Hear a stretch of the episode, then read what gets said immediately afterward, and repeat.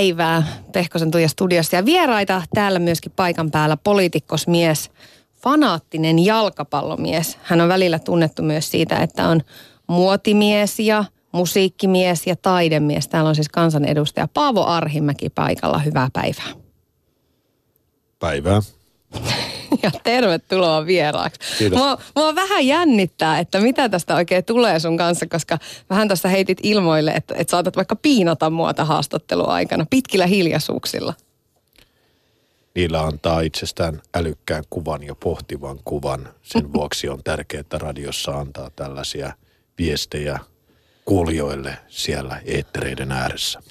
Meillä on mukavat 57 minuuttia hiljaista aikaa edessä. Katsotaan, mitä tästä tulee. Nyky, nykymaailma on liian kovatempoinen ja koko ajan tapahtuu. Mä uskon, että Yle Puheen kuulijat arvostavat sitä, että radioiden äärellä voivat rauhoittua ja kuunnella vain hiljaisuutta. Ö, olin sitä alusta samaa mieltä, että joo, me eletään pikkasen liian nopeatempoisessa yhteiskunnassa, mutta ka- kat- katsotaan, mihin tässä mennään. Paavo, ihan aluksi onneksi olkoon. On tullut isoja lukuja mittariin, vaikka kovin nuorekas kyllä ootkin. Siis 40 vuotta eilen täyteen, onneksi olkoon. Kiitos kovasti. Miten juhlit? Tai ehditkö yhtään juhlia? tarkoitus oli juhlia pitämällä ryhmäpuheenvuoroa ulko- ja turvallisuuspoliittisesta selonteosta ja koska kysymys on kuitenkin keski-ikään siirtymisestä, niin riittinä laitoin eduskuntaan harmaan kravaatin kaulaan. Valitettavasti eduskunnan aikataulut on tällä hetkellä ihan sekaisin, tätä keskustelua ei käyty. Ja myös aikataulut veny sillä tavalla, että kun olin kutsunut illalla vanhempani ja sisareni perheineen kakkukahveille, niin he olivat kyllä paikalla, mutta itse syntymäpäiväsankari oli samaan aikaan eduskunnassa. Outs. Sattuuko tämmöisiä poliitikolla useinkin? No silloin kun oli ministerinä ja silloin kun oli puolueen puheenjohtajana niin käytännössä viikoittain. Siis silloinhan sä et omien aikataulujes herra. Ää, erityisesti ministerin työ, niin sehän ei ole ihmisen työtä. Siinä tehdään niin kuin käytännössä seitsemän päivää viikossa.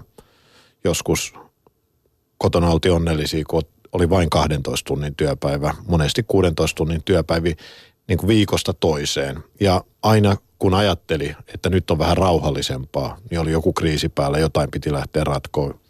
Joutui lähteä usein kesken työmatkojen palata Suomeen. Ja esimerkiksi jo sovittu illallinen Jamaikan opetusministerin kanssa väliin, joka oli Miss Universum-kilpailussa tullut perintöprinsessaksi ja näin edespäin. Puheenjohtajalla vähän niin kuin samanlainen, että tavallaan koskaan ei tiedä, aamulla ensimmäisenä sun pitää lukea uutiset, illalla viimeisenä katsoa, että mitä tapahtuu koko ajan, olla valmis kommentoimaan, valmis debatoimaan, valmis osallistumaan. Ää, se, se ei katso sitä, että onko lasten syntymäpäivät tai muut. Jos jotain tapahtuu, niin silloin pitää osallistua. Mutta nyt kun on kansanedustaja, niin pystyy, ei ole puhe, puolueen puheenjohtajana, niin pystyy enemmän vaikuttaa omiin aikatauluihin ja yleensä pystyy niin kuin sen esimerkiksi määrittää, että pystyy hakemaan välillä lapsia päivähoidosta ja, hoidosta ja näin poispäin. Mutta sitten tulee tällaisia, ei nämä kovin yleisiä ole se, ei nyt kovin usein esimerkiksi eduskunnassa keskustella puoli viiteen asti yöllä, niin kuin tällä, tällä viikolla tästä ää, päivystysasetuksesta on tehty.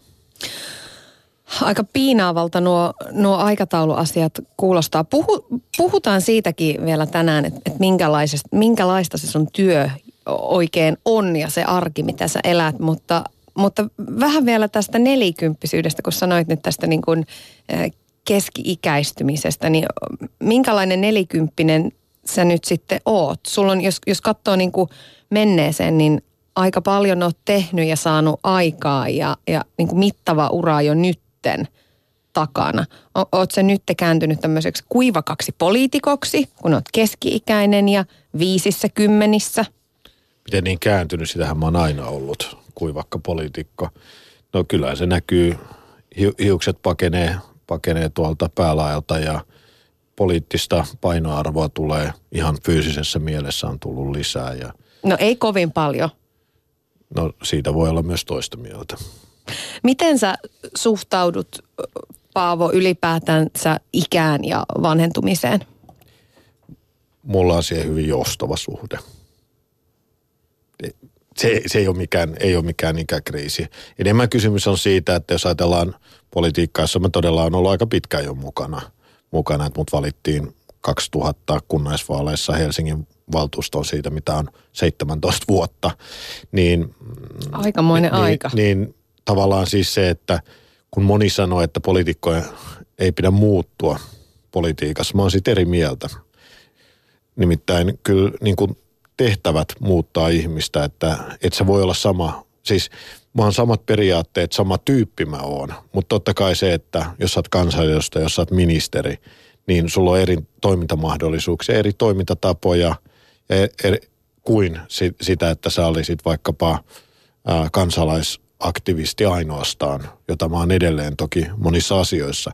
Että kyllä niin kuin mun mielestä ihmisen pitää, ei, se ei ole niinkään ikäkysymys, vaan niin kuin eri tehtävissä ihmisen, ihminen toimii eri tavalla.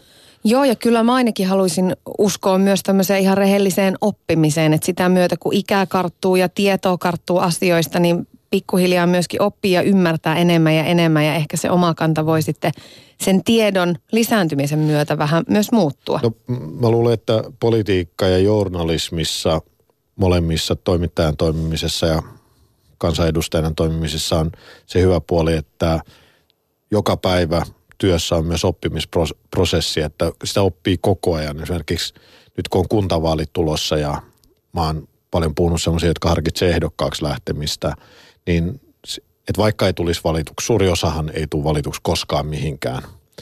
Ja, mutta sä pystyt vaikuttaa keskusteluihin, sä voit nostaa teemoja esille, johon muiden pitää tarttua, mutta ennen muuta ainakin mulle, ties kuinka monet vaalit käynyt läpi, niin jokainen vaali on oppimisprosessi. Mä kuulen uusia asioita, opin uusia asioita. Saatan myös niin kuin muuttaa näkemyksiäni asioista sitä myötä, kun, kun niin kuin näkee erilaisia laitoja asioista. Mutta tavallaan jotenkin aina ajatellaan myös niin, että, että ikääntyminen ja oppiminen tarkoittaa sitä, että jotenkin tasaantuu tai, tai että nuore, jos ei ole, jos, jos ei ole nuorena radikaali, niin on sitten vanhana sydämetön vai miten se nyt se sanonta kuuluukaan, niin ei välttämättä näinkään. Että jos mä ajattelen itseäni parikymppisenä, niin mitä enemmän mä opin yhteiskunnasta, niin pikemminkin radikaalimmaksi mä tulin.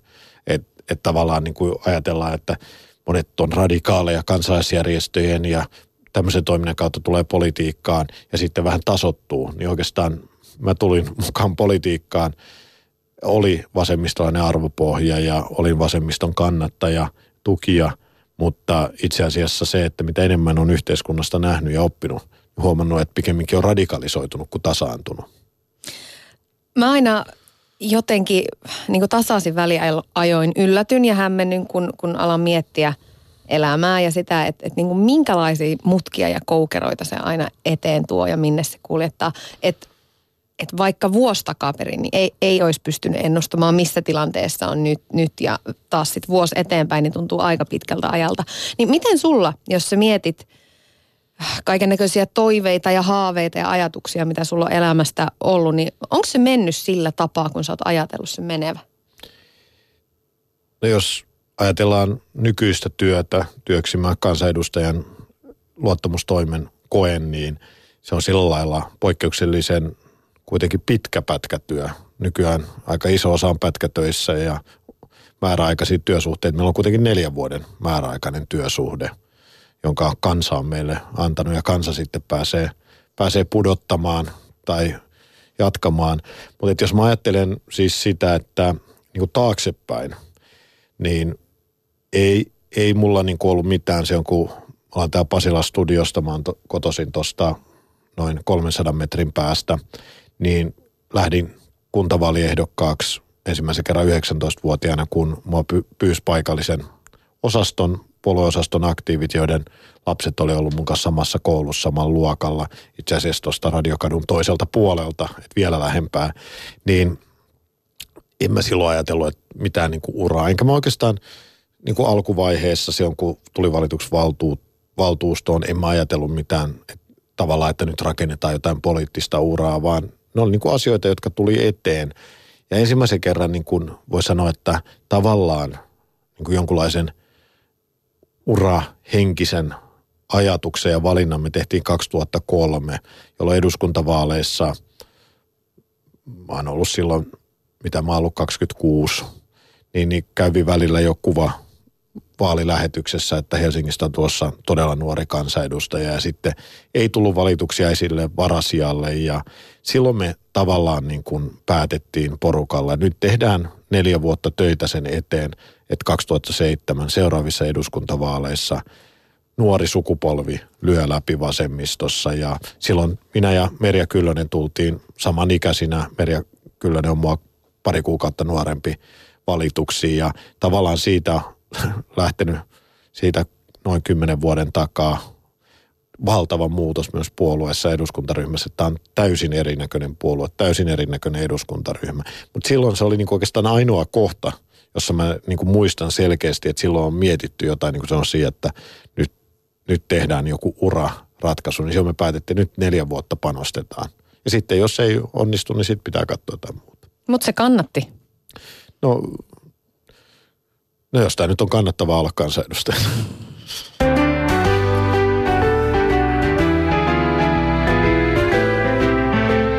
Yle puheessa. Tuija Pehkonen. Ja sitten täällä on myöskin Paavo Arhimäki paikan päällä.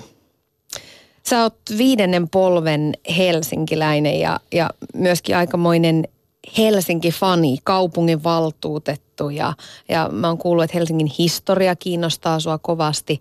Niin mitä Paavo muistat tuolta lapsuuden Helsingistä? Niiltä ajoilta, kun Pikku Paavo tosiaan täällä a- aika lähellä näitä alueita Pasilan kaduilla tallaili.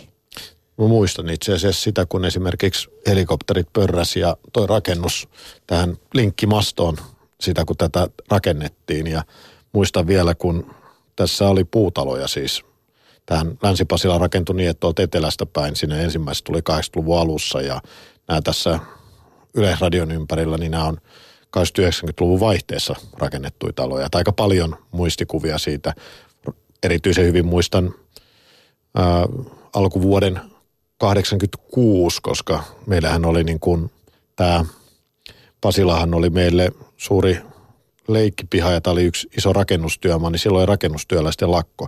Vuosi 86 muuten oli vuosi, jolloin kaikkein eniten koskaan Suomen historiassa lakkoiltu, ollut lakkopäiviä, oli pitkä rakennustyöläisten lakko, niin tavallaan siihen aikaan ei ollut vielä teollisuusvartioita ja kauheasti aitojakaan rakennustyömaiden ympärillä, niin näin, tästähän tuli meidän kymmenvuotiaiden pasilaisten poikien niin kuin oma seikkailupuisto kaikista niistä rakennustyömaista, että tämä Pasila oli täynnä. Mutta siis huomaa sen, että kun mä oon hyvin tiiviisti yhteydessä edelleen lapsuuden ja erityisesti nuoruuden kavereihin, niin, niin kyllä me aina kun me tavataan, niin huomaa sen, että mä jouduin opettelemaan pois stadin slangista. Silloin kun mut valittiin vasemmista nuorten puheenjohtajaksi 2001, kun duunikaverit sanoivat, että ne ei, näin, ne ei niin kuin ymmärrä, varsinkin jos mä puhun puhelimessa tai on väsynyt, että mitä mä puhun. Se, niin, se oli niin voimakas se slangi. Niin, niin et, ja, ja tavallaan niin kuin edelleen mulle jotkut sanoivat, että mä puhun slangia, kun mä puhun mielestäni täysin kirjakieltä. Mutta tavallaan se huomaa, kun kavereiden kanssa, sit vanhojen kavereiden kanssa juttein, niin se tulee niin kuin automaattisesti alkaa tippua enemmän ja enemmän slangisanoja.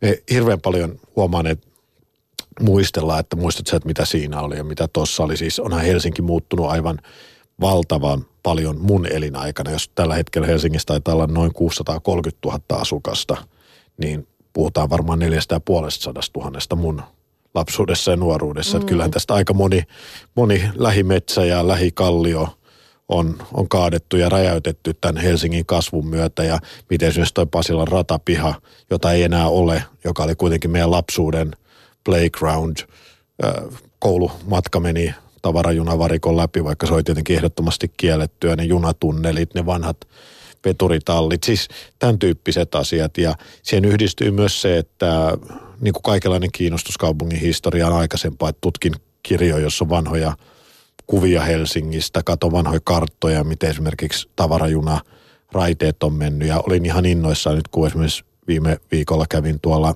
Helsingin kaupungin talon alakerrassa on tämmöinen virkagalleria, jossa on, on niin kuin näyttely 1900-luvun alun vastarinnasta feministisestä liikkeestä, työväenliikkeestä, vasemmistolaisesta liikkeestä, joka on hyvin kiinnostava.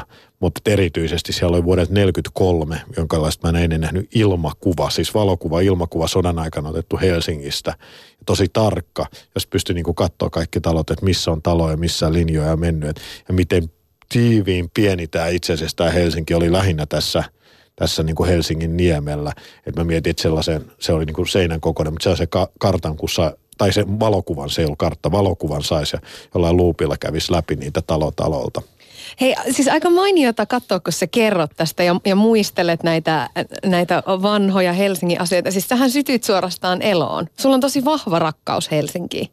Niin se on, mä uskon, että myös kaikkia kuulijoita innostaa tämä, kun ne näkee tämän, miten me innostun tästä tässä näköradiossa. He kuulee, mä oon aika varma siitä. Ja jossain täällä Pasilassa – niin on ollut kuulemma myöskin 80-luvun hienoimmat maalaukset, graffitit. Kyllä. Kerro, missä? Siis tämä hivenen Pasilan asemalta, joka siis siihen aikaanhan, muistan sen, kun Pasilan silta vihittiin käyttöön. Mä muistan, mä sain palan sitä nauhaakin, kun se leikattiin käyttöön. Sitten Pasilan tämä asema, jota nyt puretaan jo 25 vuoden jälkeen, niin – niin, niin val, valmis. Mutta sitä ennenhän Pasila asema oli yksi puutalo ja jotain se, se niin kuin pohjoisessa oleva alikulkutunneli, että se on siinä niin kuin vähän, vähän sellaista jättömaata. Mutta siitä siis etelään päin, päin on tota, ennen eläintarha-ala-asteen koulua ja sitten myöhemmin sinne rakennettua kauneudenhoitoalan oppilaitosta, niin siinä on siis, oli kaksi raidetta, jotka toinen vei Pasilan konepajalle, joka – yli sata vuotta sitten, kun perustettiin, niin sehän perustettiin keskelle ei mitään Suomaahan niin kuin täysin Helsingin ulkopuolelle, jotta siitä teollisesta toiminnasta ei olisi haittaa. Ja nythän se, ne on aivan upeita ne vanhat, vanhat konepajan rakennukset, jotka on suojeltu, josta pitäisi saada tämmöinen kulttuurin, urbaanin kulttuurikeskus, jota nyt Bauhaus yrittää saada haltuun siinä niin kuin teollisuuskadun ja Aleksis Kivenkadun väli, joka on musta niin kuin aivan absurdia kertoa taas niin kuin, kuitenkin siitä kapeudesta, mikä meillä on helsinkiläisen historian ymmärryksessä. Ne on sellaiset monikäyttöiset tilat, jossa niin kuin upeat arkkitehtuuri, josta saataisiin todella hienot. Mä ymmärrän, että VR, niin kuin, ei niillä ole niille käyttöön, nehän nyt tekee osakeyhtiöiden bisnestä siinä muukin, mutta sen pitäisi ottaa haltuun. Erityisesti kun mä muistan, että 2000 kaksi, kun makasiineista päätettiin tai Töölönlahden kaavasta, niin sanottiin, että kun makasiinit tuhotaan, niin sitten näistä näistä tota, konepaja, Pasilan konepajasta tulee se alue ja nyt siitä, nyt siitä on kehittymässä semmoinen, mun nyt se nappaa joku tämmöinen kansainvälinen ää, muttereiden ja naulojen myyjä, myyjä sen. Mutta to, toinen niistä raiteista todella meni sinne konepajalle ja toinen sitten on satamarata, ra, rata, joka jatku, jatku tonne Kalasataman suuntaan Kumpulalaakson läpi. Siellähän on erittäin pitkä yksiraiteinen junatunneli, joka on siis toisenlainen, se on kalliopinnotteinen, niin siis se on satoja metrejä pitkä, toiseen päähän ei näy siitä läpi. Niin siinä on, siinä on kuitenkin joka tapauksessa on sellainen kaksiraiteinen osuus, jossa, johon 86 ilmestyi ensimmäiset maalaukset, josta tuli yksi niin kuin Hall of Fame, yksi niin kuin, tämmöinen Pasilan gallereiksi kutsuttiin, jossa kaikki parhaat maalaajat kävi tekemässä ne legendaarisimmat ensimmäiset maalaukset 86-87. Ja se oli tietysti meidän koulun pihan vieressä, että välitunneja saatettiin mennä sinne katsomaan niitä maalauksia ja me tietysti tunnettiin kaikki junien, tavarajunien aikataulut läpi ja muuta. Ja siihen aikaan niitä kulki ihan eri lailla, että muista joskus myös menneeni tavarajunalla hypänneeni tuolta Ruoholahdesta kyytiä matkustaneeni himaan Pasilaan, niin pääsi nopeammin tavarajunan kyydissä kuin se, että olisi ottanut pari sporaa tänne Pasilaan. Niin, minkälainen lapsi sä oikein olit? Sulla oli virkamies isä, sairaanhoitaja äiti minkälaisen kasvatuksen sait ja mitä oli ne opit ikään kuin, mitä, mitä kotoota tuli? No siis mehän pystyttiin hyvin laajasti liikkumaan ympäri kaupunkia. Tavallaan sen, sitä on tutkittukin, joka on mielenkiintoista, että miten sukupolvi sukupolvelta on pienentynyt se alue, jossa lapset saa liikkua.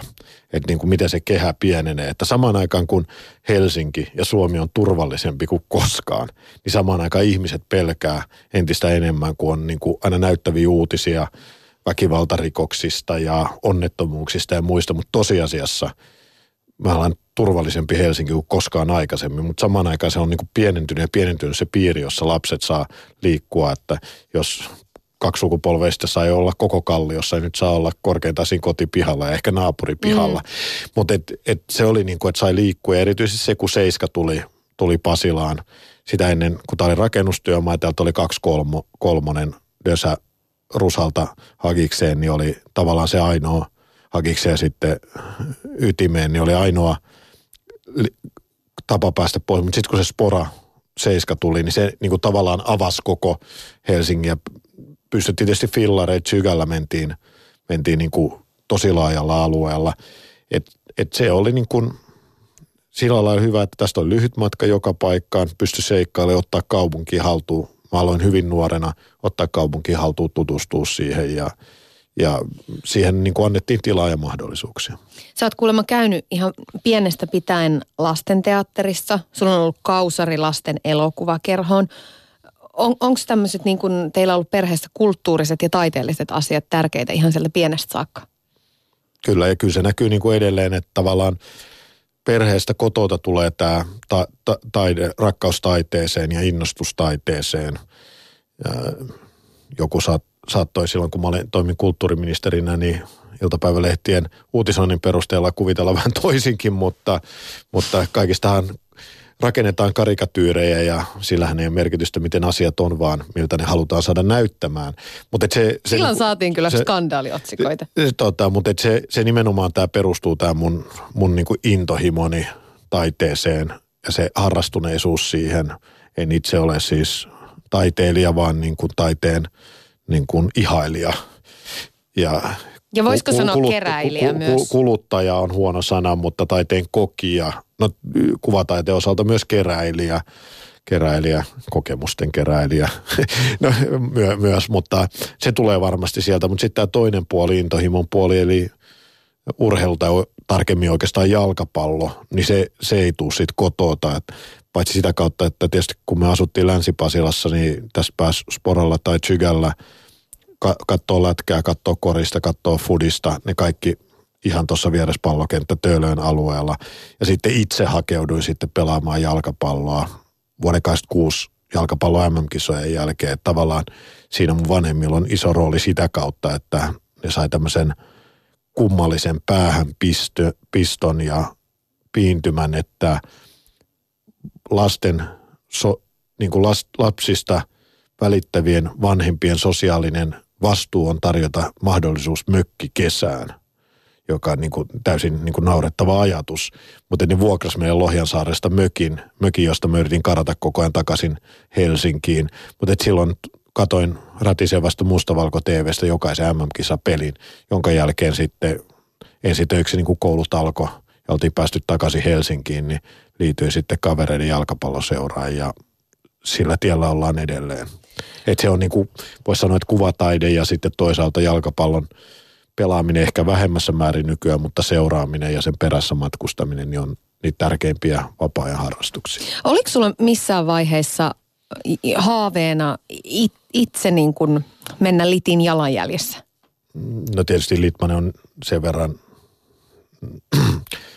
sen verran nuori kuitenkin, että eihän se ollut esikuvat, ne esikuvat oli jossain muualla. Ne oli mutta kyllä, kyllä mä sanoisin, että ratkaiseva syy, minkä vuoksi musta ei tullut jalkapalloammattilaista ja huipputason pelaajaa on meidän yläasteen yhdeksännen luokan opinto-ohjaaja, koska mä tein esityksen siitä, että me, kun on tämä tutustu työelämään, tämä TETTI-jakso, niin me tein esityksen siitä, että me tutustuttaisiin työelämään, että mitä on elää ammattijalkapalloilijoina, että me käytäisiin niin kuin, äh, niin kuin päivisin treenaamassa. Ja kun tää, tätä ei hyväksyttää meidän ehdotusta, vaikka meidän mielestä se olisi niin kuin ollut täydellinen, täydellinen niin kuin ehdotus, että niin mä, mä luulen, että tämä on se syy, mikä romutti sekä mun että muutaman muun luokkatoverini niin kuin mahdollisuudet tulla huippuammattilaisiksi, koska koska tämä niin kuin mun mielestä täysin looginen ja järkevä esitys TET-jaksosta niin tyrmättiin. Mm, oli se kyllä varmasti väärin. Ja tota, näihin vääryyksiin sähän oot puuttunut pienestä pitäen aika, aika lailla hanakasti. Ää, ala-asteella oot kuulemma järjestänyt ensimmäisen lakon. Ä, ainakin se on ärsyttänyt, kun koulussa on ruoka loppunut kesken. Ja, ja muutenkin sulla on ollut tämmöistä taipumusta, että sä niin nouset barrikaadeille, jos näet ja koet vääryyttä. Niin onko sitten tuolla ne ensimmäiset viitteet siitä niin poliitikon roolista? Niin, no tietysti jälkipäin kun katsoo omaa, omaa elämää ja historiaa, niin voi pitää jollain tavalla ehkä loogisena sitä, mihin sitä on päätynyt. päätynyt. Ja tietysti myös jälkipäin käteen kaikki aina tekevät suoraviivaisia niin kuin mm. kaari, kaaria, jotka tuottaa sen tuloksen, mikä on. Mutta et, siis hyvin voimakkaasti aina, jos me koettiin, että meitä kohdellaan jotenkin epäoikeudenmukaisesti, joku ei ole reilua, niin kyllä me siihen puututtiin ja, ja jostain syystä kävi niin, että, että mä olin se, joka valikouduin yleensä sitten johtamaan tätä vääryyden kumoamista. Oli kysymys sitten ruoan loppumisesta – kesken ruokailu, jolloin pantiin istumalakko päälle tai siitä, että me koettiin, että, että ei, ei saa niin kuin, että ei, ei saa pakottaa koululaisia ulos pihalle tai mikä tahansa. Ne vääryydethän oli merkittäviä ja ihan yhteiskunnan syviin, syviin tota, niin kuin periaatteisiin meneviä. Tavallaan ehkä poliittisen keskustelun, niin kuin, jos ei nyt korkeakoulua, niin kuitenkin – aprobaatturopinnot, niin kävin sitten taas niin kuin yläasteen kohdalla. Alppila yläasteella oli rehtori kanslia hankittu uusi, oikein mukava ja pehmeä nahkasohva. Ja oli paljon sellaisia niin kuin väärin ymmärryksiä, väärin käsityksiä opettajien ja meidän luokan välillä, niin niitä ratkottiin siellä ja mä olin ehkä niin kuin sitten luokan puolesta kertomassa, että minkä vuoksi nyt tässä on kysymys väärinkäsityksestä ja itse asiassa me ollaan ne, jotka, joita on kohdeltu väärin eikä opettaja. Et tainnut olla ihan opettajien suosikki. Käsitykseni mukaan olin. Ju, just, just näin. Tota, peruskoulun jälkeen niin sitten Helsingin Alppilan lukioon. Susta tuli 95 ylioppilas – ja, niin siis mä tavallaan, mähän on käynyt seitsemänvuotisen Alppila, että mehän mentiin sinne jo kuudennelle, sitten me oltiin yläaste siellä ja lukio. Ja siinä kävi sillä lailla mainiosti, ei ehkä lukion tai lukion rehtorin näkökulmasta, mutta meidän pasilalaisten poikien näkökulmasta, että sieltä tuli, tuli tota kesän aikana lisäluokka ja keskiarvo laski niin, että tavalliset pasilalaiset pojatkin pääsivät Alppilan lukioon. Ja sitten sä menit opiskelemaan sosiologiaa ruotsinkieliseen korkeakouluun. Niin mitä noihin aikoihin ajattelit, että mitä susta tulisi isona? Minkälaisia oli ne haaveet ja uratoiveet? Mulla ei itse asiassa kauheasti ollut haaveita tai uratoiveita siis sen jälkeen, kun yläasteen opinto-ohjaaja murskasi mahdollisuuden tulla huippujalkapalloammattilaiseksi – niin mä, mähän olen ollut yhteiskunnasta kiinnostunut. Mä oon ollut erilainen lapsi ja nuori. Mä oon seurannut esimerkiksi poliittisia keskusteluja. Mä oon lukenut yhteiskunnallisia teoksia. Jo silloin pienenä. Pien, pienenä ja jo niin kuin, eikä ne ollut, en mä ollut missään niin kuin poliittisessa, puoluepoliittisessa toiminnassa mukana. Siis eh, kun, jo, jolla on se, että ensin oltu piinuskuissa ja sitten nuorisoliitossa ja sitten puolueesta. Mulla ei mitään tämmöistä. Mä tulin suoraan puolueeseen ja sitä kautta vasta sitten menin vasemmistonuoriin. En mä ollut semmoista kuullutkaan ennen kuin liityin puolueeseen, mutta, mutta että, että, että on ollut kiinnostunut ja se, en mä niin kuin miettinyt, mä, jos mä oon niin kuin yläasteen lukenut jotain sosiologisia teoksia ja tutki, tutkimuksia, kortteisia ja muita, että ei se nyt ehkä ihan tavallista ole. Mm. Hyvin kiinnostunut oli historiasta ja, ja mm, niin kuin syvälle historiallisiin teoksiin menin, että ei, siis se oli niin kuin yhteiskunnallista tai kiinnostusta, ei nyt mitään, se olisi voinut olla historian ja yhteiskuntaopiopettaja, se olisi voinut olla toimittaja, ei ehkä nyt tämänhetkisessä yleisradiossa, jossa journalistista vapautta kavennetaan päätoimittajien toimesta, mutta, mutta jossain sellaisessa mediassa, jossa niin kuin voi puuttua myös pää, pääministerin ja yhteiskunnan epäkohtiin, ää, tai, tai sitten jotain niin kuin muut tällaista toimintaa. Että, mutta ei mulla niin kuin mitään selvää, selvää kuvaa ollut. Että mähän ensisijaisestihan mä hain yliopistoon lukemaan historiaa, koska siitä mä olin erityisen kiinnostunut. Menin historian pääsykokeisiin, johon ei ollut varsinaisia pääsykoekirjoja ja sitten siellä oli pääkysymys, oli kultainen orda. Sä, sä varmasti tiedät, mikä on kultainen orda, mutta minä en tiennyt, että tavallaan siis se, se jo, ka- kaikki se kiinnostus, joka olisi pitänyt niin kuin se yhteen pääsykokeeseen purkaa, niin se oli yksi kysymys, josta ei ollut aavistustakaan meni sitten kotiin. Ne, siihen aikaan ei ollut vielä kotona internettiä eikä Wikipediaa, vaan kaivoin kansojen historian ja, ja sieltä sitten tarkistin, että kultainen orda oli mongolivaltio 1600-luvulla nykyisen Venäjän alueella. Että, Olisin voinut vastata puolestasi. Ky- kyllä, siis, se, siis tämähän on niin kuin häpeällistä myöntää, että tämmöinen niin kuin ihan – perusyleissivistykseen kuuluva asia, jonka jokainen tietää, niin mä en sitten tiennyt, että mikä oli kultainen orda, enkä osannut analysoida kultaisen ordan nousua ja kaatumista. Ylepuheessa Tuija Pehkonen. Ja myöskin Arhimäen Paavo on täällä paikan päällä. Ja Paavo, soitin sun ystävälle ja kollegalle Perttu Isomarkulle, jonka kanssa olette tunteneet pitkän tovin parisenkymmentä vuotta. Hän on siis teidän eduskuntaryhmän tiedottaja. Ja Pertulta kyselin, että miten sä oot muuttunut sen taipaleen aikana, kun olette tunteneet? Kun sut on kuitenkin ehditty tämän parinkymmenen vuoden aikana, niin aika monessa liemessä keittää. No ainakin kun ensimmäisen kerran tavattiin, niin tukka oli, tukka oli paljon pidempi. Nykyisin sitä on, on vähemmän. Mutta kyllä jo silloin 20 vuotta sitten oli sellainen tulisieluinen nuori mies, jonka, jonka ekaa kertaa kohtasi, jonka kanssa tehtiin sitten vaalikampanjaa ja muita poliittisia juttuja silloin, joka oli hyvä puhumaan, hurmas, hurmas niin kuin vauvasta vaariin aina, kun oli jossain tilaisuudessa puhumassa. Niin, teillä on tosiaan yhteistä taustaa löytyy jo sieltä vasemmiston nuorten ajoilta. Eli silloin kun Paavo oli puheenjohtajana, niin sä olit sitten vasemmistonuorten tiedottajana. Niin kerro vähän noista ajoista. Minkälainen se, se nuori vasemmistolainen Arhimäki siellä uransa alkutaipaleella oli ja, ja millaisia muistoja sieltä ajoilta löytyy? No esimerkiksi yksi sellainen muisto oltiin, oltiin tuota, kovasti vastustettiin ydinvoimaa niihin aikoihin. Se oli taas 2000-luvun alkupuolta ja oltiin sitten mukana tämmöisessä polkupyörä mielenosoituksessa, joka, joka suuntautui sitten Olkiluodon ydinvoimalla alueelle isolla joukolla. Joukolla tehtiin tällaista radikaalimpaa mielenosoitustoimintaa. Että tavallaan niistä ajoista, ajoista tuota, Arhimäestä on ehkä tullut vähän sitten varttuneempi valtiomies, en tiedä lähtisikö enää tuommoiselle keikalle. Muistan myös, että tehtiin ekaa vaalikampanjaa, tehtiin vaalilehteä sitten kirjoiteltiin Paavo kirjoitti pitkät jutut, jutut sitten, että mitkä on niin kuin poliittiset tavoitteet ja vaatimukset. Ja siitä jutusta tuli niin pitkä, kun yritettiin laittaa sitä lehteen, niin todettiin, että tehdäänkin tästä vaan tämmöinen kuvituselementti, kun tämä teksti tulee niin pienellä, että ei tätä voi enää edes lukea, kun oli niin pieni lehti suunnitteilla.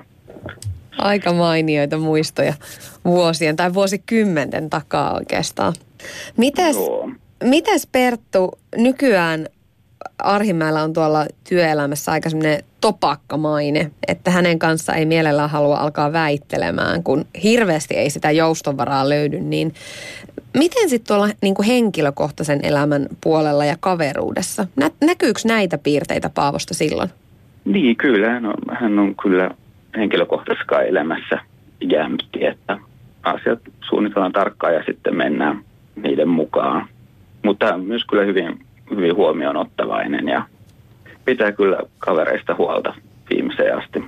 Yle Puhe. Siinä kuultiin siis Perttu Isomarkkua. Miltä Paavo kuulosti nämä ajatukset ja muistelot sieltä vuosien takaa? Pitää muistaa, että kysymyksessä on tavallaan mun alainen, koska hän on eduskuntaryhmän tiedottaja, joten, joten tarkkaavaisen kuulijan kannattaa niin kuin aina arvioida näitä tällaisia haastatteluja siitä näkökulmasta, että onko ne yhtä objektiivisia kuin Yleisradion pääministeri uutisointi, mutta... Aika paljon tulee kuittia tässä ohessa myöskin. Siis millä tavalla? tuommoisia pieniä viittauksia. Mutta Twiitta, ehkä, twiittauksia. En, en ole twiitannut tässä lähetyksen aikana, että mä yritän nyt keskittyä tähän radiolähetykseen. Kyllä mä sinänsä twiittailen aina silloin tällöin, mutta en niin aktiivisesti kuin monet muut, esimerkiksi Alexander Stubb. mä itse asiassa sain muuten varoituksen tästä sun piirteestä etukäteen, että sulla on tämmöinen aika äm, säpäkkä huumori myöskin, mitä kaikki kuulema ei aina ymmärrä ja joskus saatat jopa joutua hankaluuksiin sen Mitä takia. tarkoittaa säpäkkää? Anteeksi. Se on tuommoista omaleimaista. Niin, niin. Mä, muahan kutsutaan myös nimellä Paavo A- Asiallinen Arhimäki, että siis kaikki, mitä sanon, niin ne on hyvin harkittua ja niissä ei ole pienintäkään, huumo, huumorille ei pienintäkään sijaa eikä tilaa. Pitääpä pitää tämän loppuhaastattelu entistä tarkemmin mielessä. Mutta mitä tulee äh, Isopertun äh, muisteloihin, niin ne kuvasi aika hyvin niitä sitä kaarta, joka ollaan yhdessä tehty. Perttuhan oli pitkään myös, myös niin kuin muissa töissä, että se on tullut aika vastikään, vastikään eduskuntaryhmään. Mutta sellainen pieni huomio jäi tuosta mieleen tästä vaalilehdestä ja sitä pienestä printistä. Niin siitä tuli itse asiassa paljon kiitosta vanhemmi, vanhemmilta lukijoilta, jotka kiitteli sitä, että kerrankin on niin, kuin niin pienellä, että pystyy lukemaan niin kuin tekstiä oikein hyvin. Perttu muuten muisteli myöskin, että 90-luvun lopulla, siinä vaiheessa kun verkkosivut oli aik- aika uusi juttu vielä, niin sulle tehtiin nettisivuja. Olitte kuulemma yliopisto ATK-luokassa ja työn alla oli tämmöinen kerro itsestäsi osio, jossa sulta oli sitten kysytty, että mikä eläin olisit? Ja sä olit vastannut, että kiltti kissa. Niin mites nyt, onko sama vastaus, päteekö edelleen vai, vai mikä olisi tähän sopiva? Mä oon it- itseäni tietysti huono arvioimaan. Voisin kuvitella, että joku hallituspuolueen kansanedustaja voisi kuvata minua esimerkiksi terrieriksi, Ää, mutta Suomen ajokoira mä nyt ehkä lähimmiltään olen. Jos puhutaan sun työstä, niin politiikka, se on, se on kyllä niin kuin tosi raaka laji, millä tavalla, millä, tahansa tavalla sitä rupeaa ajattelemaan. Siinä on tosi iso vastuu ja siinä myöskin se joudut niin kuin jatkuvasti asettamaan itses julkisuuden ja julkisen arvostelun kohteeksi. Sustakin on kaivettu esiin kaiken maailman vanhoja luurankoja, nuoruuden kapinointia ja kaikkea, ja sitten niistä väännetään otsikoita. Niin kuinka Kyllä suuri pal- osa ei pidä edes paikkaansa, mutta se nyt ei tämmöisessä Ei sillä merkitystä. postfaktuaalisessa maailmassa niin, niin vä- väliä ole. Kuinka paljon sitä tuli mietittyä etukäteen, tai siinä vaiheessa, kun sä päätit, että politiikkaan haluat mukaan, niin, niin kävitkö ollenkaan näitä asioita läpi, että no ehkä tässä nyt joutuu myös tämmöiseen tietyllä tapaa julkisen eläimen rooliin? Tai no, tuntuuko se joskus siltä? Siis monesti ihmisistä, niistä, jotka on tullut nuorena politiikkaan mukaan, niin puhutaan politiikan broilereina. Ja äh, annan tietysti oi- oikeuden, kun näistä kysyttiin näistä, että mikä eläin kukin on kenenkin mielestä, niin annan toki oikeuden pitää minua pro- broiler, broilerina, eli niin kuin nopeasti liian ahtaassa tilassa epäeettisesti kasvatettuna kanalintuna, mutta et, ää, itse en koe näin sen vuoksi, että mä en oikeastaan ikinä, mä oon sillä lailla, että vaikka sanoin tuossa aikaisemmin, että kaikkien tehtävien mukana pitää kasvaa tavallaan, tehtävät vaatii tietynlaista juttua. Ja kun tuossa Perttu Isomarkku esimerkiksi pohti, että mahtaisinko lähteä uudestaan ää, ottamaan 15 päiväsakkoa mielenosoituksessa, kun po- polkupyöräiltiin ydinvoimaa työmaalle – ei siis rikottu mitään eikä haitattu mitään, mutta tunkeuduttiin osoittaakseen, että turvatoimet ei ole kovin hyvät. Niin todennäköisesti en, koska mulla on ää, muita parempia vaikutuskeinoja. Mä pystyn ne nostaa esille, esille kansanedustajan roolissa tai aikaisemmin ministerin roolissa. Mutta siinä mieltä on sitä mieltä, että se on ollut, ollut oikein hyvä tem- tempaus ja mä oon ylpeä siitä, että meillä oli rohkeutta ja organisointikykyä tehdä sellainen. Ää, mutta et siinä mielessä en, en ole miettinyt koskaan, että se mitä mä nyt teen, että miten se vaikuttaa ainakin tulevaisuuteen. Ja itse koen sanan poliittinen broileri sellaisena, joka tavallaan niin kuin miettii jokaisen siirron etukäteen, miettii, että mitä hyötyä niistä on. Ja mä en oikeastaan koskaan toiminut tällä tavalla. Mä mietin sitä itse asiassa eilen. Mä istuin pitkään ja mietiskelin sitä, että, että olisi aika kamalaa. Pitäisikö jos... oikein punastua, kun sä oot istunut pitkään ja mietiskellyt mua? No, punastele vaan siinä sivussa. Mutta mut mä mietin tätä, ikään kuin tätä työn raakuutta ja sitä, että, että kun tekin kuitenkin ilmeisesti olette kaikki ainakin jossain määrin ihmisiä, niin... No siitä voi olla montaa mieltä, montaa mieltä ja ymmärrän, että, että tiedetään ja moni, moni varmaan kyseenalaistaa myös tuon työsanan käytön, koska kansanedustajat tunnetusti hyvät palkat, pitkät lomat ja töitä ne ei juurikaan tee. Niin näin mä käsitin sun, sun puheesta kyllä, etukäteen. Kyllä. Mutta mietin sitä, että, että miltä tuntuisi, jos olisi kaikesta vastuussa julkisesti. Et, et aina kun mokaat, aina kun teet virheen, joita me inhimilliset ihmiset nyt kuitenkin tehdään ja jokaisella meistä on menneisyys, niin ne olisi aina lehdissä ja otsikoissa ja siitä vastataan niin kuin, siitä vastataan aika moneen suuntaan, niin onko se tuon poliitikkouden ja varsinkin tietysti ministeriöiden myötä susta tuli hahmo, jonka kaikki tunnistaa, niin, niin onko se työ julkisuus sulle raskasta? On tietenkin. Mutta koska mä oon politiikassa mukana sen takia, että mä oon sellainen niin kuin vahva palo, palo niin kuin korjata vääryyksiä, puuttua epäoikeudenmukaisuuksiin, niin en mä ikinä ajatellut niin, että ää, politiikassa pitäisi olla niin kuin kivaa tai että se pitäisi olla mukavaa. Että jos mä niin ajattelisin, niin en mä olisi ikinä esimerkiksi ryhtynyt ministeriksi. Hän oli niin kuin tuskaista työtä päivästä toiseen.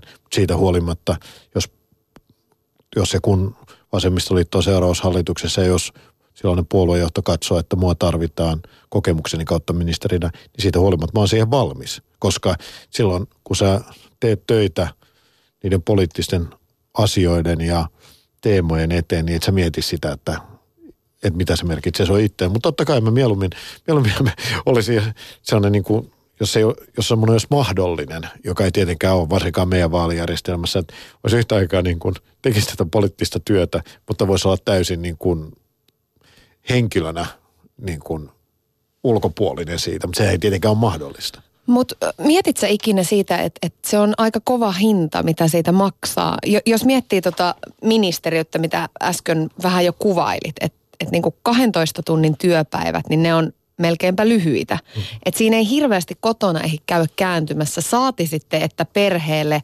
tai muille läheisille jäisi niin kuin himppuakaan aikaa. Ei, ei, kun mä mietin, niin se vaikuttaa ihan kohtuuttomalta. Siinähän ajaa itsensä ihan burnoutin partaalle. Niin mikä se on, mikä sen saa tekemään? Varmaan aatteen palo. Siis mä jotenkin ajattelen, politiikassa on kivoja. Ei, ei, ei niin, en mä sano ollenkaan niin, etteikö politiikassa olisi myös hirveän hyviä ja kivoja hetkiä. Ja niitä täytyy olla siis. Mä en halua antaa sellaista kuvaa, että politiikka on jotenkin niin kuin. Päinvastoin niin se, että tapaa ihmisiä, keskustelee niiden kanssa. Se, että saa asioita eteenpäin, saa voittoja, poliittisia voittoja, jolloin mä tarkoitan sitä, että saa hoidettua 14 000 jääkaappia vuokra-asunnoissa asuville, saa niin kuin nollatoleranssin murskattua ja tulee luvallisia graffittiseiniä. Se tarkoittaa sitä, että saa 100 euroa kuukaudessa lisää työmarkkinan tukeen peruspäivärahaan. Siis kaikkea, siis nä, näitä opintotuen indeksiä. Niistä tuo hyvä fiilis, tuo se niin olo, että tällä teet työtä, jolla on tarkoitus ja merkitys. Niin, niin totta kai tätä, tätä se on. Että ehkä niin kuin se, mitä mä kuvasin, niin se on loppujen lopuksi hirveän pienen ministereiden puolueen puheenjohtajillahan on vielä ihan toisen tyyppistä kuin kansanedustajat. Nyt kun on kuntavaalit tulossa, moni miettii sitä, että lähteekö ehdolle, niin ei, ei se ole samanlaista yhtä raastavaa työtä. Tosin kyllä siinäkin niin kuin moni päättäjä joutuu likasangoksi ja miettii sitä varmasti, että haluatko lähteä niin kuin tekemään ikäviä päätöksiä, vielä ikävämpiä päätöksiä. Paljon kiitosta ei tu, ole tulossa. Ylepuheessa Tuija Pehkonen. Ja sitten täällä on myöskin Paavo Arhimäki paikan päällä. Ja tuossa äsken kuultiin jo yhtä sun, sanoisinko ystävää, kollegaa, alaista, monta titteliä, mutta mä soitin myöskin teidän eduskuntaryhmän pääsihteerille Minna Kelhälle, joka on aiemmin toiminut sun eduskuntaavustajana ja erityisavustajana opetus- ja kulttuuriministeriössä. Ja pyysin häntä kertomaan, että minkälainen mies, Paavo, sä oot siellä teidän eduskuntaryhmän sisällä? No Paavo toimi pitkään puolueen puheenjohtajana, niin kuin tiedämme, ja sillä tavalla johti joukkoa. Nyt ei ole enää puolueen puheenjohtaja, mutta vieläkin, vieläkin toimii tietynlaisena keulakuvana siellä eduskuntaryhmässä. Paavo on tosi tarkka, ottaa selvää asioista, perehtyy asioihin perinpohjaisesti. Paavo on myös vaativa. Hän vaatii myös muilta perehtymistä ja sitten hän on innostunut asioista. Moni on kysynyt sitä, että mitä Paavo nyt tekee, kun hän ei ole enää puheenjohtaja, että onko hän, tyytyykö hän olemaan niin sanotusti vain kansanedustaja, mutta, mutta kyllä Paavolla sitä paloa siihen politiikan tekemiseen ja asioiden parantamiseen on. Niin, mä mietin sitä, että, että onko hän edelleen sen lisäksi, että hän on tietynlainen keulakuva, niin on, onko hän myöskin tietynlainen johtohahmo siellä ryhmän sisällä? Kyllä mun mielestä näin voi sanoa. Hänestä myöskin kuulee sanottavan, että, että Arhimäki on, että hän on joskus aika hankala ihminen, että hän on hyvin sanotaan niin kuin periksi antamaton. Se voi tietysti olla poliitikolle aika hyväkin piirre, mutta mitä sun mielestä Paavon kohdalla tämä hankaluus tarkoittaa? No niin kuin sanoit, hän, hän saattaa olla aika periksi antamaton ja sitten hän saattaa olla aika äkkipikainen. Että saattaa tuohtua helposti, mutta, mutta tota, niin kuin sanoit, niin se hankaluus voi olla hyväkin piirre poliitikolle, että kyllä poliitikolle on parempi, että hän on hankala, niin kuin tavallaan hankala pitää oman päänsä, kuin että hän on lepsu ja sillä tavalla eh, tuuliviirimäinen. Yle Puhe. Siinä kuultiin Minna Kelhää. Paavo, tunnistitko itses noista kuvailuista? Kyllä tunnistin. Että se mikä oikeastaan palatakseen, mistä vähän aikaisemmin puhuttiin, niin tavallaan miksi mä on niin hirveän tarkka ja tiukkakin siinä, että faktojen pitäisi olla kohdallaan, on se, että tavallaan politiikkahan on aina työnä sellaista, että eihän kansanedustaja tai ministeristä yksin tee, vaan siinä on ympärillä muita ihmisiä, avustajia, ryhmän työntekijöitä. Ja, mutta että se on, se on ministeri tai kansanedustaja on se, jos puheessa tai tekstissä on joku virhe, niin minä sen kannan – ja sen vuoksi mä aina niin kuin hirveän, mä yritän tuplatsekata faktoja ja mä oon hirveän tarkka siitä, että ei ole vähän sinne päin tehty, tehty niin kuin asiat, vaan ne pitää olla oikeasti kestää ja pitää. Koska mä kuitenkin kannan sen vastuun niistä, enkä ole koskaan lähtenyt sanomaan, että joo, no, no tämä virhe oli, mutta se ei itse asiassa ollut mun siihen tekemä, vaan, vaan se oli avustajan, koska mun vastuu on tarkistaa ne tavallaan ja luottaa siihen, että ne on kunnossa. Ja sillä tavalla mä oon varmaan niin kuin myös hankala ja joskus äkkipikainen, että hermostuu siitä, että jos tuodaan jotain, mä huomaan heti, että se, siinä on virhe, virheitä tai se on huolellisesti tehty. Miten sä hermostut? Minkälainen, oli se sitten työelämässä tai henkilökohtaisessa elämässä, minkälainen niin suuttuja sä oot?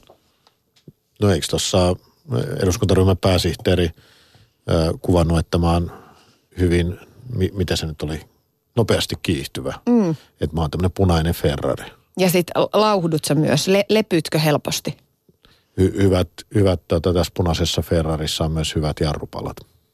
Sun tärkeimpiä arvoja on oikeudenmukaisuus, solidaarisuus ja tasa-arvo, niin äh, miten ne näkyy sussa? Miten sä toteutat niitä sun, sun omia arvoja? No tavallaan mä peilaan niiden kautta, kautta tota, kaikkea mun tekemistä ja pyrin, pyrin siihen, että mun tekeminen olisi noiden arvojen mukaista. Mutta samaan aikaan mun mielestä kaikkien poliitikkojen ja kaikkien ihmistenkin, onko poliitikko ihminen, se on toinen kysymys, niin ää, pitää olla itselleen kuitenkin armollisia. Että et kai, ei kukaan ole täydellinen ja jokaisella on mustia pisteitä ja, ja tavallaan niin kuin – mä oon pyrkinyt, vaikka moni on ehkä sitä mieltä, että mä oon politiikassa moralisti, niin mä oon pyrkinyt olemaan päinvastoin ja koen, että en ole alkuunkaan. Että mä voin olla asioista eri mieltä ja mä voin kritisoida asioita ja sanoa, että ne pitäisi tehdä toisin. Mutta harvemmin mä niin kuin ihmisiä, et mä, mä en kyttää, mitä muut ihmiset tekee, että yksityiselämässä mulle se on ihan yksi hailee, että mitä ne tekee. Niin, niin, niin siis se, että mun mielestä pitää, pitää niin kuin antaa myös jokainen itselleen oikeus joskus toimia, toimia väärin ja ja toimia hölmösti. Niin olla vähän armollinen kuitenkin. Niin. Mitkä, t- tai näet sä tämän hetken Suomen sellaisena, joka noudattaisi tätä arvomaailmaa? Tai, tai mitkä sitten Ei. on, niin, mitkä on niitä isoimpia haasteita, että et Suomi voisi olla oikeudenmukainen, so, solidaarinen ja tasa-arvoinen? Suomi on äärimmäisen jakautunut maa. Mä oon todella huolestunut siitä polarisoitumisesta, mikä Suomessa on tapahtunut, tapahtunut viimeisten vuosien aikana, että tavallaan, tavallaan niin kuin, jos Suomen vahvuus on ollut se, että me ollaan kuitenkin tavallaan jota on aina kritisoitu tätä konsensusta ja yritetään yhdessä löytää ratkaisuja. Ja niin kuin lähtökohta on ollut se, että pidetään kaikista huolta ja tuetaan erityisesti niistä, jotka ei pysty itse niin kuin huolehtimaan itsestään, niin tämä on murtunut. Ja se näkyy siinä, että miten ihmiset niin kuin käy toisiaan vastaan, miten netissä, kapakoissa, ostareilla puhutaan ihmisistä, miten niin kuin, ää, ne, jotka on jotkut, jotka on heikossa asemassa ja syyttää toisia heikossa asemassa ole, olevia. Että tämä koko henkinen ilmapiiri on muuttunut ja mun mielestä kun esimerkiksi nyt käydään paljon turvallisuus poliittista keskustelua, turvallisuuskeskustelua, niin aina puhutaan jostain Venäjän uhasta ja sotilaallisesta uhasta. Meidän pitäisi nähdä, että suomalaisen yhteiskunnan suurin uhka on se, että syrjäytetään nuoria, erityisesti nuoria miehiä, joilla ei ole niin kuin näkymää tulevaisuutta työpaikasta – koulutuksesta. Meidän suurin yhteiskunnan uhka on se, että eriarvoisuus kasvaa ja se, että ihmiset ei ole niin kuin enää solidaarisia toisiaan kohtaan, ei välitä enää toisista ihmistä, sellaisistakin, jotka tulee ihan erilaisista lähtökohdista ja erilaiseen ajattelumaailmaan, niin kaikista ihmistä pitää välittää. Mitä se, tava, mitä se niin käytännössä tarkoittaa? Jos mietit tavallista suomalaista äh, tallaajaa, niin, niin mitä kun tässä on välillä itsekin ihan sekaisin viidakossa, että, että mitä tulisi tehdä, että toimisi oikein ja, ja ikään kuin kantaisi kortensa kekoon, niin mitä se sun mielestä on ihan yksinkertaisesti? No ei me tiedä, mikä minä olen sanomaan, että miten ihmisten pitää toimia oikein, mutta mut esimerkiksi siis ihan niin kuin lähtien siitä, että, että ollaan niin kuin kiinnostuneita siitä naapurissa asuvasta ihmisestä tai siitä naapurin rapussa tai viereisestä talossa on on, jos huomataan, että kaikki ei ihan kunnossa, käydään kysymässä, että tarvitset sä apua ja onko kaikki ok. Ja toisaalta se lähtee siitä, että vaikka moni on, mä ymmärrän, että ihmiset on tuottuneita ja ärsyyntyneitä ja peloissaan tulevaisuudesta ilman työpaikkaa. Miettii, että onko, pystyykö seuraavan kuukauden vuokran maksaa, mistä saa lapsille niin kuin ruokaa tai joululahjoja nyt ostettua.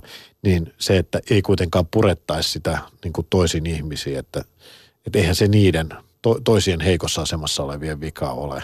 ole että, ja nyt voimat yrittää kääntää ihmisiä toisiaan vastaan.